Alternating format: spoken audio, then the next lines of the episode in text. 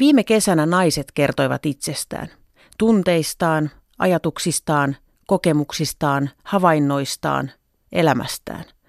Sarja herätti kuulijoissa paljon tunteita ja kysymyksiä, sekä myönteisiä että kielteisiä. Suurimmassa osassa toivottiin vastaavaa ohjelmaa miehistä. Me tartuimme haasteeseen. Hyvää iltapäivää ja tervetuloa kuuntelemaan, kun miehet puhuvat. Tämän puolituntisen aikana ääneen päästetään erilaisia miehiä. Osan heistä voit tuntea, osa ehkä et. He ovat erilaisia, eri-ikäisiä, eri elämänvaiheessa olevia herroja. He ovat luvanneet kertoa rehellisesti vastauksia miehiltä usein kysyttyihin kysymyksiin, isoihin ja pieniin arvoituksiin, joita heidän päässään liikkuu. Tämän jälkeen ymmärrät miehiä ehkä paremmin tai sitten vielä huonommin. Tapasin jokaisen heistä erikseen. Minun nimeni on Paula Noronen. Tervetuloa mukaan. Yle. Radio Suomi. Julkisesti itkevä mies on omituinen, ellei kyse ole jääkiekon MM-kisoista, eikä mistään alkuerästä vaan loppuottelusta. Mikä miestä itkettää, kuinka herkkiä miehet oikeasti ovat? Miltä se edes tuntuu olla mies? Tänään aiheena herkkyys ja studiossa erikseen haastateltavina piispa Ville Riekkinen, jääkiekkoerotuomari Jari Levonen, TV-kanava Foxin ohjelmapäällikkö Mikko Silvennoinen, laulaja Kim Herold ja pitkän linjan poliitikko Mauri Pekkarinen. Koska itkit viimeksi, Mauri Pekkarinen?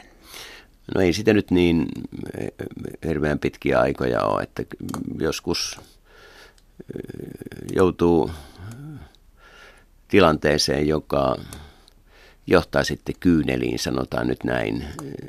Mä tiedän itkemistä sillä käsitteellä, mitä tämmöinen ehkä paremmin kuva joku vollottaminen, niin en mun nyt muista, niitä on varmaan vuosikymmeniä, että on sellaiseen tilanteeseen joutunut, mutta että kyllä kyynelehtiminen voi tulla ihan jonkun ison menetyksen kohdalla, voi tulla siitä ilosta,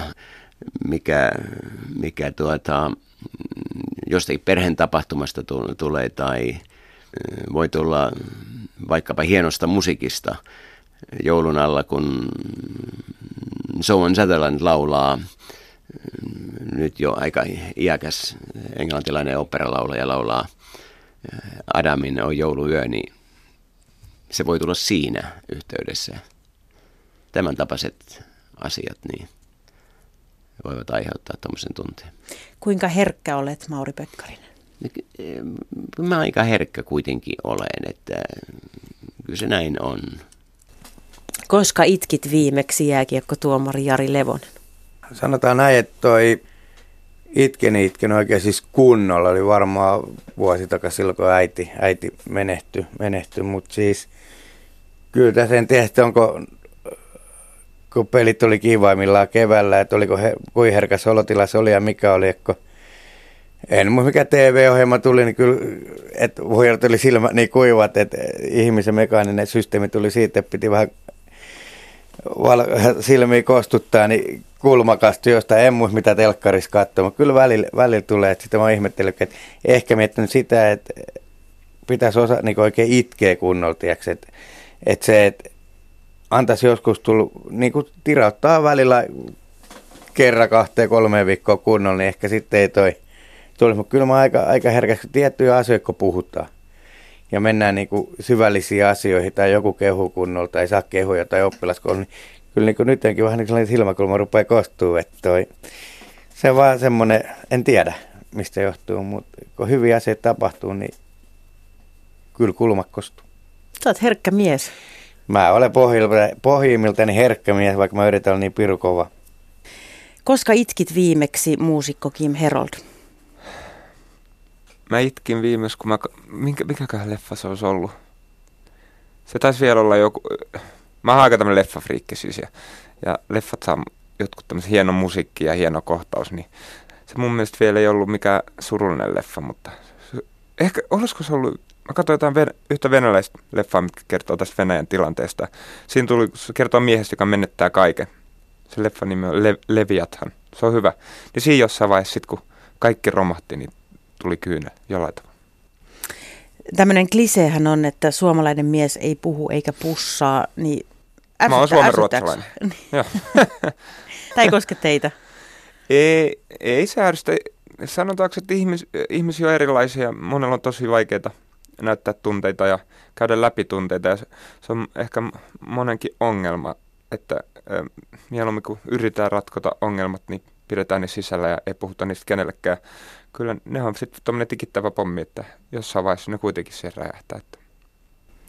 Jotenkin tälle naisen näkökulmasta ajattelee aina, että miehenä oleminen on varmaan silleen jotenkin raskasta, että kun teiltä oletetaan myös sitä semmoista vahvuutta, Kim Herold. Joo, kyllä miehen mun mielestä pitääkin olla se niin kuin vahva osapuoli ja jollain tavalla. Ainakin mulla on aina ollut se, että mä haluan, että mun naisella on turvallinen olla, että sen ei tarvitse niin kuin pelätä tai se on mulle tärkeää, että kyllähän mies pitää olla mies. Mutta onko se koskaan raskasta? Tekisikö mieli olla heikompi? No en mä tiedä, tekisikö mieli olla heikompi, mutta kunhan naiset kanssa ymmärtää, että miehet voi olla heikkoja ja tehdä virheitä. Se on ehkä se tärkeä se, että ei ne voi aina olla vahvoja. Foxin ohjelmajohtaja Mikko Silvennoinen, se on klisee, että suomalainen mies ei puhu eikä pussaa. Mitä sä mietit tästä lauseesta? Se on täysin totta. Ehdottoman totta. En minä paljon puhu enkä pussaa parisuhteessa, että siinä me vaan niin kuin yhdessä eletään ja hyviä kavereita ollaan. Et kynnys alkaa niin kuin puhua ja puida jostain niin kuin, oi, mihin suhteemme onkaan menossa, miltä sinusta nyt tuntuu, niin joo ei. Mutta jos olisit naisen kanssa, niin sut ehkä pakotettaisiin siihen. Kama, ahdistavaa. Ehkä tämän takia mä en ole naisen kanssa. Kaikkea ne joutuu sietämään oikeasti. Ihanaa olla miehen kanssa. Emerituspiispa Ville Riekkinen, sanotaan aina, että suomalainen mies ei puhu eikä pussaa. Mitä mieltä tästä sanonnasta? No se puhe saattaa tulla aika harvoin, tai sitä ei välttämättä kaikilta tule. Mutta niin, kyllähän suomalainen mies nyt pussata osaa. Mutta se puhuminen, se on sitten vähän eri juttu. Ja tunnen esimerkiksi joitakin nuorisotyöntekijöitä, jalkapallo- tai jääkiekkovalmentajia, jotka eivät juuri koskaan puhu edes niille valmennettaville. Mutta heistä itsestään näkyy se esimerkki, että sitä ei tarvitse verbaalisella tasolla edes sanoittaa, vaan niin esimerkin voima puree. Ja se on myös yksi osa sitä kehon kieltä, kun ihminen on kokonaisuus, että ei kaikilta sanoja tule noin vaan. Mutta toivoisin tietysti, että niin opittaisiin ilmaisemaan esimerkiksi tunteita, ja silloin puhuminen on tietysti erittäin hyvä väline. Minulla oli joku vuosi sitten työpöytäni yläpuolella oikein viisas lause näistä tunteista.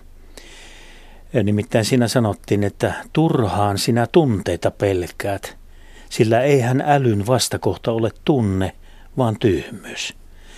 Ja sen takia, jos noita tunteita osattaisiin ilmaista lapsia kohtaan, muistaen se myönteisyys, niin kuin meillä Savossa puolen sanottiin, että hunajalla saa paremmin kärpäsiä kuin tervalla. Eli niin myötäkarvaan silittämällä, kannustamalla. Ja siinähän puhe on aivan loistava niin tämmöinen keino. Niin silloin varmasti päästäisiin yhteiselämässä taas eteenpäin. Myös se parisuhteessa puhuminen. Niin kyllä siinä niin varmasti olisi paljon meillä opittavaa. Ja joskus karrikoidaan tietysti, että se suomalaisen puhe vaikkapa parisuhteessakin, niin se on hyvin lyhyttä ja yksioikosta ja yksiselitteistä tosin kyllä. Ja minä toivoisin, että niin siihen tulisi muutos vähitellen. Ja minusta näyttää siltä, että tuo nuorempi sukupolvi, meilläkin on perhedynastiassa 5 lasta kaiken kaikkiaan, niin kyllä tämä nuorempi sukupolvi niin on oppinut ilmaisemaan tunteita ja elämän syvimpiä tuntoja sitten myös verbaalisesti. Miltä tuntuu olla mies? Miltä siihen oikeasti, mitä me ei teistä miehistä tunnetasolla voida koskaan saavuttaa, me naiset, Jari Levonen? En mä tiedä, olisiko miehelle sitten. Tietenkin onhan toi naisillakin se, kun on pelattu paljon, harrastanut ja siellä on ryhmä, mutta se, niin kuin se kumminkin olisiko, kun mä en tiedä. Mun mielestä se, että kumminkin miehekko ollaan ja keräntä vaikka katsonut jääkiekko MM-kisoja, niin kumminkin tunnetaan, se on ihan käsikoskeltavissa ja muut. Et sanotaan, jos Suomi voittaa mestaruuden, äijä poraa siellä ja halaa toisissa ja jotenkin se menee niin ylitteen. En mä tiedä, varmaan naisetkin tekee sitä. Miltä tuntuu olla mies? Mikä on semmoinen asia, mitä esimerkiksi naiset ei voi koskaan saada miehestä kiinni? Mauri Pekkarinen. Mikä on sellainen asia, jota naiset ei voi saada? Me niin koskaan voida teissä ymmärtää. Jaha. Nytpä on vaikea asia. Nyt tätä on niin kuin, ehkä vähän vaikea nyt yleistää, mitä nyt sanon. Mä ehkä puhun nyt vähän niin kuin omasta kokemuksesta ja ehkä se on tällainen niin kuin pitkälle menevä sitoutuminen tämmöiseen työuskollisuuteen ja itsensä likoon paneminen siihen liittyvissä erinäköisissä asioissa, niin ehkä se on vähän vaikea sitten joskus toisen osapuolen ymmärtää. Siis vaikka se toinen osapuoli ymmärtää, siis nainen sen, että mies näin tekee, tai siis ehkä vaikka, että hän hyväksyy sen, niin välttämättä hän ei ihan kaikin osin ymmärrä. Siis jos avaan vielä vähän tarkemmin, niin mun vaimoni Raija hyväksyy sen, että olen niin kuin pannut itseni likoon työn merkeissä monesti ehkä hänen mielestä inhimillisestikin. Hän tietyllä tavalla hyväksyy sen, mutta että hänen on vaikea sitä ymmärtää. Ehkä tässä yksi esimerkki siitä maailmasta, jossa tuommoinen tilanne voi tulla vastaan, mitä kysymyksielläsi tarkoitit. Mikko Silvennoinen, koska sä itkit viimeksi? Varmaan elokuvissa. Oli varmaan joku leffa tai... Greyn anatomiassa oli aika paha jakso toissa viikolla. Oikein, se oli niin koskettavaa. Mutta milloin mä itkin niin kuin omakohtaista syystä? Mä oon aika huono itkemään. Hautajaisissa. Mutta onko sä herkkä? Kyllä mä koen olevani herkkä, mutta ei se tarkoita, että mun pitäisi itkeä tai... Toi on joku niin kuin naismäärittely herkkyydelle, että herkkyys tarkoittaa sitä, että itket. Mitä se tarkoittaa? No, kyllähän voi surra tai mielensä pahoittaa muutenkin kuin itkemällä. Mä oon hyvin tietoinen siitä, että naisille itkeminen on aika helppoa. Ja mä oon myös hyvin tietoinen siitä, että naisille itkeminen ei välttämättä tarkoita yhtään mitään. Se ei tarkoita, että on jotenkin tunteellista tai se ei tarkoita, että välittää, ne vaan niin kuin itkee. Mä oon törmännyt tähän työelämässä, ystäväpiirissä usein. Saanko mä kertoa mun hurjimman itkukokemuksen? Mutta mä olin Nelosella töissä ja oli eka kausi huippumallihaussa ohjelmaa. Ja se oli se eka tiputus, se missä ne seisoo siinä Anne Kukkohovin edessä ja... Sitten siinä ne 10 tyttöä niin kuin värisee ja tuotantotiimiikin jännittää, kun tämä on eka kerta, kun tehdään tämä jännittävä kohtaus, missä joku tippuu. No, minä olen se kanava-ihminen, joka on ohjaamassa sitä mieltä, että ei ole tarpeeksi tunteita, ei näy kasvoilla. Mut siinä vaiheessa mä en ollut ohjannut nuoria naisia aikaisemmin. Siis ensinnäkin, kun ne joutuu seisoo siinä korkokenkissä kuumassa studiossa, niin kummasti kasvoilla alkaa tapahtua muutenkin, kun on vähän... Neste- ja sokerihukka alkaa tulla. Se näyttää, että jännittää tämä tilanne niitäkin. Mutta niillähän ei tarvitse kuin puhua silleen, että no, eikö tämä nyt ole kamala tilanne? Eikö susta nyt? Siis aattele, joku teistä joutuu lähteä kotiin. Mieti, Pirkko-Liisa. Se voi olla vaikka toi Kirsti-Katriina.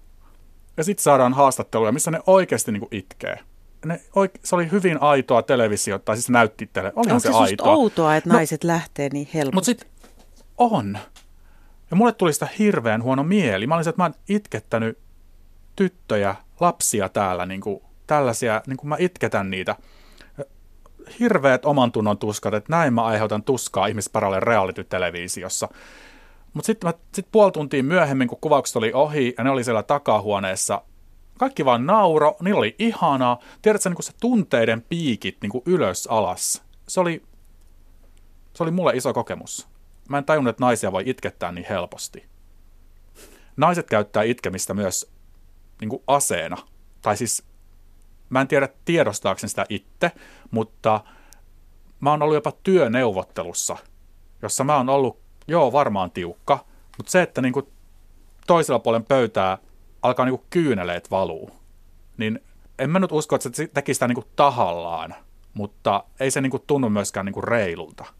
Et jos mä oon niin paha, että sua rupeaa itkettää, niin poistu siitä huoneesta, mene pois. Älä aiheuta sitä mulle, tämä on työtilanne. Ja en tiedä sitten, kun en ole naistenkaan ollut, että tekeekö näin myös siellä parisuhteessa. Mutta jos ne käyttää kyyneliä miestä vastaan, se on tosi epäreilua, koska naisille ne ei välttämättä tarkoita yhtään mitään. Piispa Ville Riekkinen, voiko naiset ymmärtää, miltä tuntuu olla mies? No minä olen tuohon vähän jäävi vastaamaan, koska... Mitä luulet? En minä nyt ihan usko, että miehen roolin noin vaan voi hypätä. Voi aavistella, mitä siellä on. Mutta jotenkin on ainakin aika harvoja naisia, jotka tähän pystyy. Mutta tähän liittyy sellainen oppi, jonka sain noilta luonnontieteilijöiltä muutama vuosi sitten, kun puhuttiin paljon ihmisen seksuaalisuudesta ja homoseksuaalisuudesta, mieheydestä ja naiseudesta. Niin silloin oikein sain kirjallisen lausun eräältä suomalaiselta kuuluiselta professorilta, jossa hän sanoi, että tämä meidän roolimme miehenä tai naisena, se ei olekaan siten, että meidät voidaan laittaa linneemäisesti kahteen koriin. Tuolla on miehet ja tuolla naiset, vaan itse asiassa olemme jollakin paikkaa sellaista suurta pitkää kaarta, jossa toisessa päässä on ääretön maskuliinisuus, toisessa päässä hyvin, hyvin tehokas feminiinisyys. Ja itse kukin jollekin kohdalle tätä kaarta me sijoitumme. Useimmat miehet sinne testosteronia lähelle ja useimmat naiset sitten sinne toiseen päähän.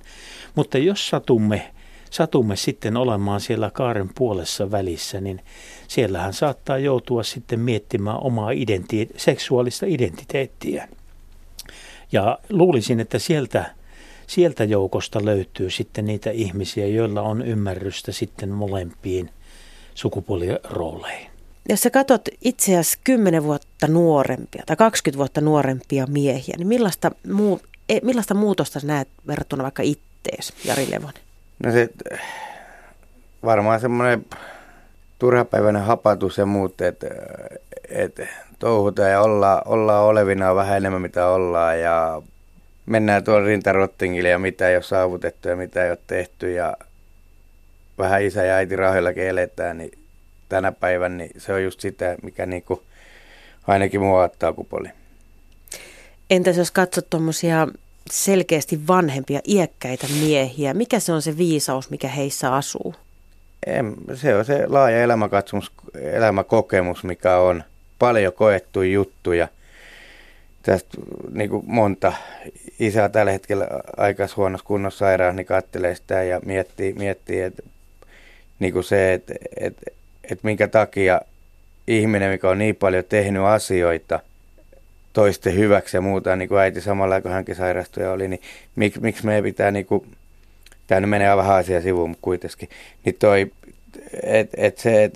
ihmiset, ketkä on elänyt hyvän elämän, tehnyt toisille hyvin, kasvattanut, meitä oli 6 poikaa, niin minkä takia he tarvitsevat saada tuommoinen kohtalo.